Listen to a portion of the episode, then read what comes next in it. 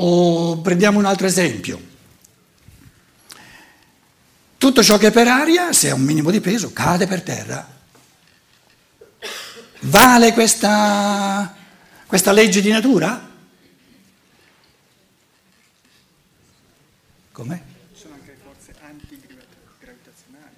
Antigravitazionali? Hai mai visto un sasso andare in aria da solo? Le piante Le piante, sì. Sì. Però le radici sono nella terra, non sono... Sì, ma, tu, ma, pia- sì, ma tu, tu- parli di una pianta tutta in aria. Vabbè, ci sono forze antigravitazionali. Adesso nel, vitale noi parliamo di ciò, è, di ciò che è minerale. Ciò che è minerale cade giù. E la terra? Perché non cade giù?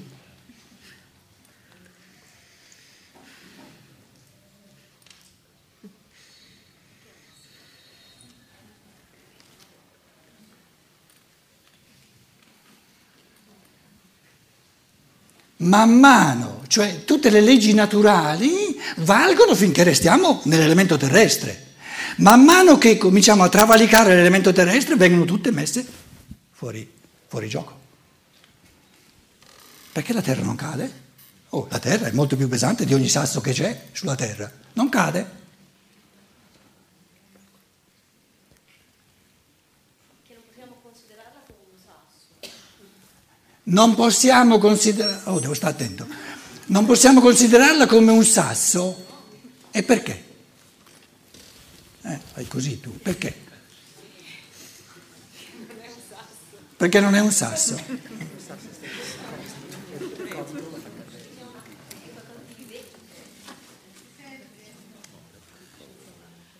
Comunque il discorso è finito, era un tentativo di, di articolare minimamente l'indigestibilità assoluta del fenomeno Steiner. È una provocazione in assoluto.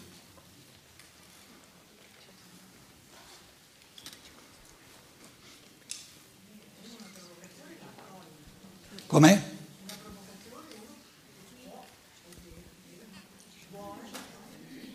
Microfono, microfono. Chi c'ha il microfono? Io. Alza la mano. Parti. Eh, io mi volevo inserire nel discorso che poi è venuto fuori ultimamente, e cioè riguardo all'essere umano che costruisce la propria vita nella vita tra la morte e una nuova nascita. Lei l'ha definita come un'opera d'arte. Questa opera d'arte, quando si tratta di un uomo che nella vita successiva eh, compie dei crimini atroci ed è responsabile di morti di milioni di persone, facciamo l'esempio classico di Hitler, oppure a livello personale, una persona che si suicida, tutto questo è programmato o- ci sono diciamo, degli elementi dove l'io superiore pro- eh, programma e l'io terreno non è in grado di seguire questo programma? Se ciò che tu chiami l'io terreno non avesse la possibilità di mettersi contro la volontà dell'io, come l'hai chiamato? Superiore, non ci sarebbe la libertà. Quindi la libertà è la capacità di agire contro se stessi, contro l'umano. Se io non avessi la possibilità di agire contro l'umano, non sarei mai libero.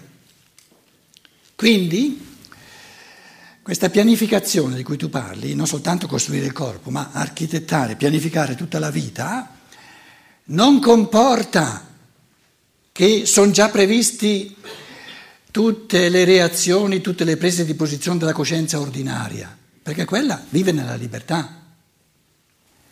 Allora, la vita è fatta di due sfere, di due, di due fasi, di due piani. C'è ciò che mi viene incontro, ciò che mi capita, ciò che mi capita è la pura volontà del mio io superiore. Si porta incontro, porta incontro alla sua coscienza ordinaria occasioni per favorire l'umano. La volontà dell'io superiore è sempre umana, favorisce l'umano in sé e in tutti gli altri, per natura. È puro amore. Però per lasciare alla coscienza ordinaria di essere libera, la coscienza ordinaria prima di tutto è ottenebrata, non, non, non, si rende conto che uccidendosi o magari uccidendo l'altro uccide l'umano in sé, eccetera. Cioè, la, la libertà è, è possibile soltanto se l'essere umano non sa cosa fa. Sa cosa fa, ma non conosce le conseguenze perché se conoscesse tutte le conseguenze non sarebbe più libero.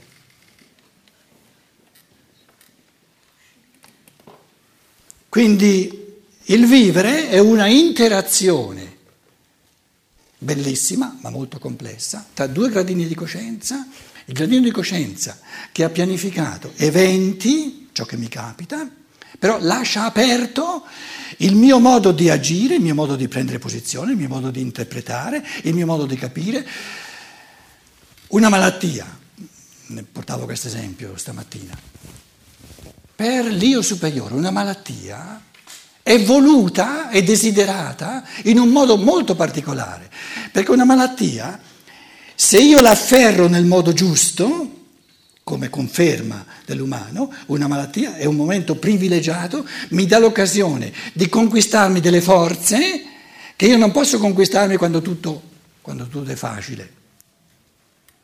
Adesso la coscienza ordinaria, io mi piglio una malattia, ho la libertà di benedirla, di essere contento, di essere grato, finalmente un minimo di malattia che posso lottare posso, posso, fare passi in avanti, o ho la libertà di dire mannaggia non mi va, dire peste e corna.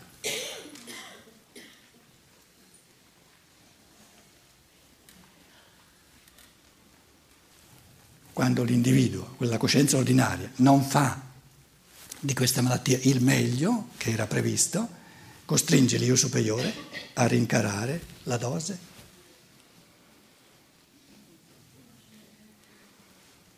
Come il bambino piccolo si sta rovinando, il bambino piccolo si sta danneggiando.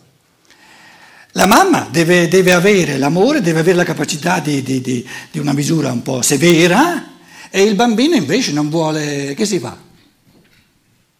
Bisogna rincarare la dose. Mica voglio esporre il bambino a che si distrugga sempre di più.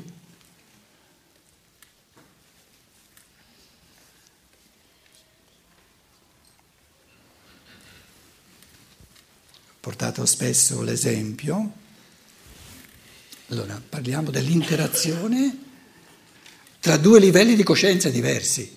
Il livello di coscienza dell'io superiore, dello spirito dell'uomo che ha pianificato la vita in vista di una crescita tutta positiva e la coscienza ordinaria che è libera di, di capire, di non capire, di, di, di, essere contenta, di fare il meglio invece di, non, non, camminare, eccetera. No? Quindi la coscienza ordinaria è libera di, commettere crimini.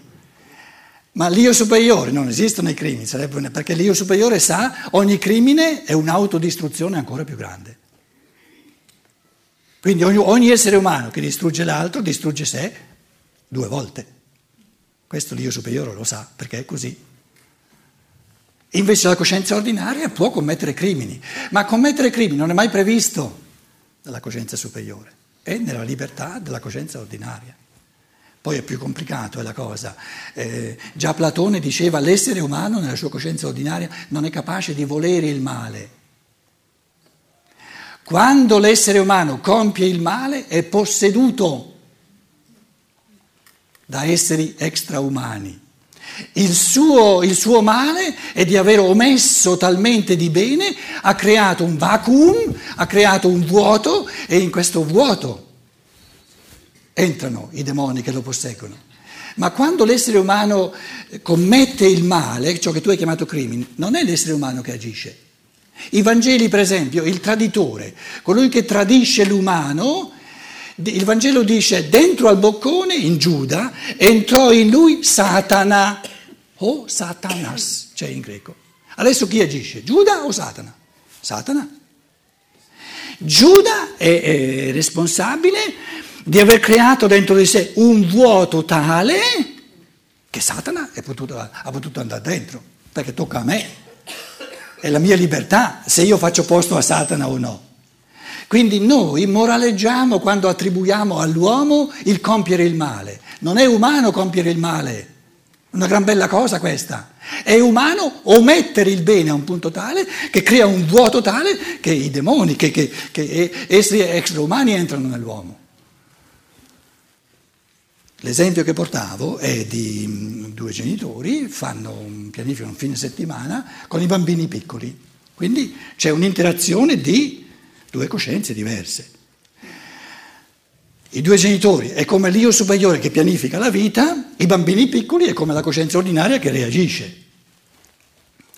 I due genitori, se sono intelligenti, non lasciano nessun posto per la libertà dei bambini, che i bambini possano, possano, eh, possano mm, comportare un minimo di cambiamento. Se sono intelligenti e amanti, dicono Adesso noi abbiamo previsto un fine settimana. Se, settimana, se, i bambini fanno da un fine settimana due settimane di vacanza, allora sono i bambini a pianificare, non noi. Quindi resta un fine settimana. Però il, le previsioni del tempo dicevano il sabato siamo vicini alla spiaggia, il sabato ci sarà pioggia, allora i genitori hanno previsto alla, alla spiaggia soltanto un'ora. No? Il tempo invece è bellissimo, bello caldo, i bambini sono appena arrivati alla spiaggia, sono tutti contenti. Sarebbe, sarebbe, sarebbe eh, assurdo farli sparire dopo un'ora. Invece di un'ora alla spiaggia saltano fuori 3-4 ore.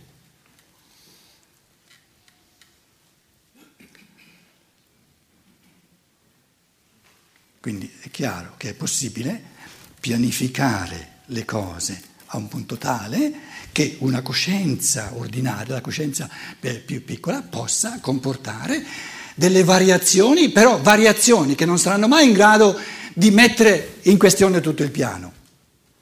Sono variazioni piccole. Quindi la coscienza ordinaria, a seconda di come reagisce nei confronti di ciò che la, la, la, diciamo, della, la, vita è come una vacanza pianificata dal, dall'io superiore, noi siamo i bambini. Perciò la conferenza era sui bambini oggi.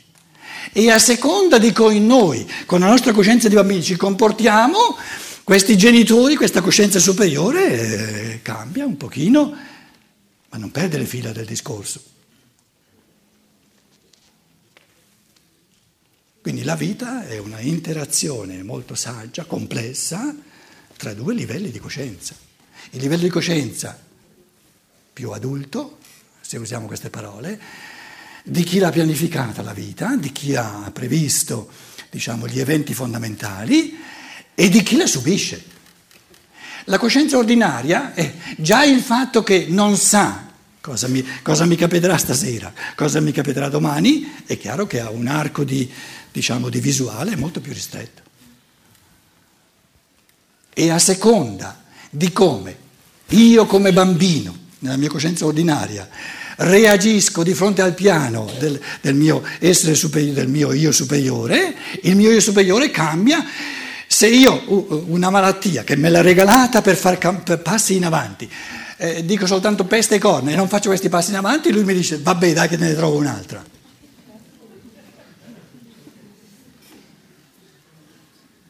Tu ti auguri un tumore, una leucemia? L'io superiore lo desidera. L'alternativa? Il caso. Il caso. Come? C'è una cosa che mi turba moltissimo. Là c'è una cosa che la turba moltissimo. Eh, capito? I turbamenti qui. Eh. No, no, no, no, può, hai il diritto di parlare soltanto se hai il microfono. Guarda che sta arrivando, dai. Sta arrivando. Sta arrivando dietro, dietro di te. Allora, cos'è che ti turba? Ecco, mi turba questo fatto. Vicino, vicino. Lei diceva che così va bene? Un po' di più, un po' più vicino. Così? Sì. Ecco. Allora, lei diceva che l'essere si incarna e ha a disposizione dei mattoni messi a disposizione dai genitori. Allora, quest'essere che si incarna e sceglie i mattoni e poi nasce un bambino con un gravissimo handicap che, dona soffer- che dà, porta sofferenza grandissima, non solo a lui ma anche ai genitori. Mi spiega la ragione di questo fatto? Spiegamela tu. non riesco a capire. No, io non posso spiegarla perché non la capisco. Io mi, io mi ribello a questa cosa. Mi ribello alla sofferenza di questo essere che non solo dà la sofferenza a se stesso, ma la dà anche agli altri. No, il fatto che tu ti ribelli sono fattori di sentimento tuoi. Quando tu invece dici non lo capisco, parli a livello del pensiero, allora tu dici Allora, io non lo capisco. sì, Io dico non lo capisco. sì. Perché Hai voglia o non hai voglia di sentire un pensierino per poi dobbiamo andare a mangiare Sì, di qualcuno ho che voglia, però, mi scusi. ha voglia Io però do sofferenza a me stessa e va bene, me la sono scelta, ma poi do sofferenza agli altri. È questo che non mi va. È questo che non capisco. Io do la Resta vicina, resta vicina al microfono. Ai genitori, enorme. È questo che non capisco. Lei dice, poi andiamo a mangiare, lei dice, posso capire, posso accettare che la, la- la sofferenza che mi riguarda l'abbia eh, voluta io. E lei dice, però mi ribello di fronte al fatto che una sofferenza che io liberamente ho voluto per me comporti per l'altro una sofferenza che l'altro può anche lui liberamente aver voluto. Glielo proibisci? Ah, ah, ah, ah, ah. E diventate più cauta, a questo punto possiamo andare a mangiare. Buon appetito, ci vediamo, ci vediamo stasera.